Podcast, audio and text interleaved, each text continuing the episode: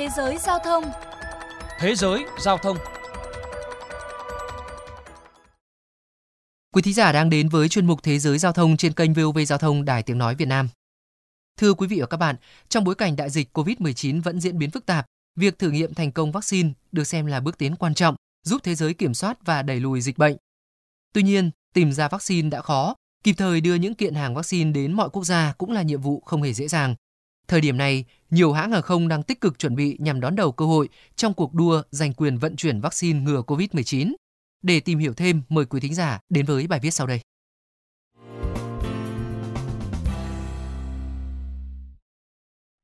Trong khu nhà kho đông lạnh nằm bên cạnh sân bay Frankfurt, Đức, nhiều nhân viên của hãng hàng không Deutsche Lufthansa đang hối hả chuẩn bị cho một chiến dịch chưa từng có trong lịch sử, vận chuyển hàng tỷ liều vaccine ngừa COVID-19 ra toàn cầu để chấm dứt đại dịch. Lực lượng đặc nhiệm gồm khoảng 20 thành viên. Nhiệm vụ của họ là tính toán sao cho 15 chiếc chuyên cơ Boeing 777 và McDonnell Douglas MD-11 có thể tối ưu hóa khả năng vận chuyển.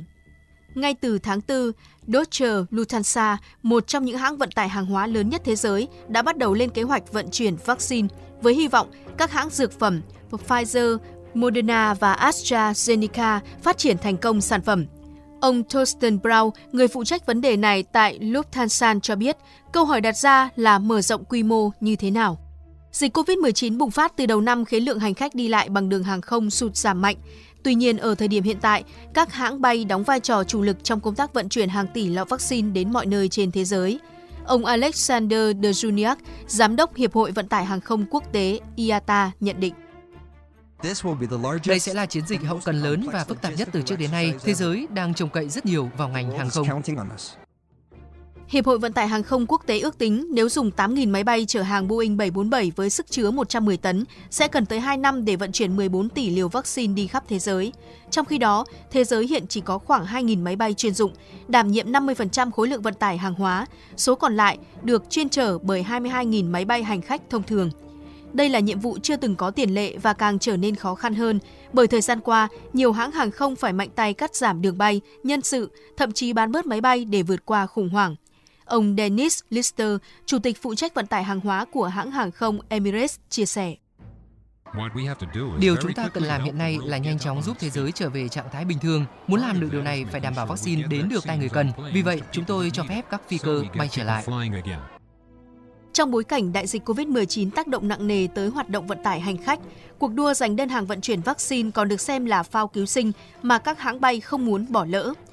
Theo đó, United Airlines Holdings đã bố trí các chuyến bay để sẵn sàng cho việc phân phối vaccine Pfizer khi nhận được giấy phép, trong khi Delta Airlines và American Airlines cũng chuẩn bị xử lý các lô hàng của Pfizer.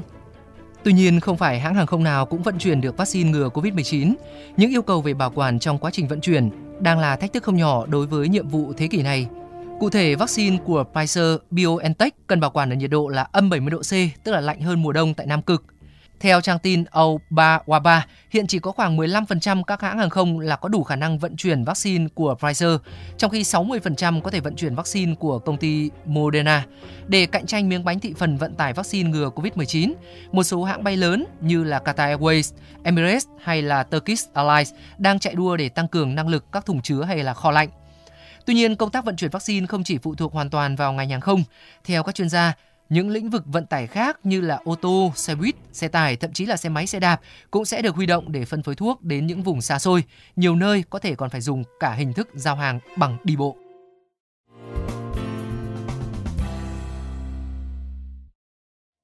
Quý vị và các bạn thân mến, Bộ Y tế mới đây cho biết Việt Nam sẽ tiến hành thử nghiệm vaccine trên người với sản phẩm được nghiên cứu bởi công ty cổ phần công nghệ sinh học dược Nanogen, sử dụng công nghệ tái tổ hợp protein. Học viện Quân y sẽ là nơi tuyển tình nguyện viên từ ngày 10 tháng 12, sau đó sẽ tiến hành tiêm thử nghiệm. Song song với đó, Việt Nam cũng đang xây dựng các chính sách và quy định để hỗ trợ việc tiếp nhận, vận chuyển, bảo quản, phân phối và sử dụng vaccine được thực hiện một cách nhanh chóng ngay khi có vaccine COVID-19. Bà Lê Thu Hằng, người phát ngôn Bộ Ngoại giao Việt Nam cho hay, Việt Nam đã đặt mua vaccine của một số đối tác, trong đó có đối tác từ Nga và Anh. Việc cung cấp vaccine phụ thuộc vào tiến độ thực hiện thử nghiệm lâm sàng của các nhà sản xuất cũng như quy trình thử nghiệm vaccine trước khi đưa vào sử dụng. Chuyên mục Thế giới Giao thông hôm nay xin được khép lại. Kính chào tạm biệt và hẹn gặp lại trong những chuyên mục lần sau.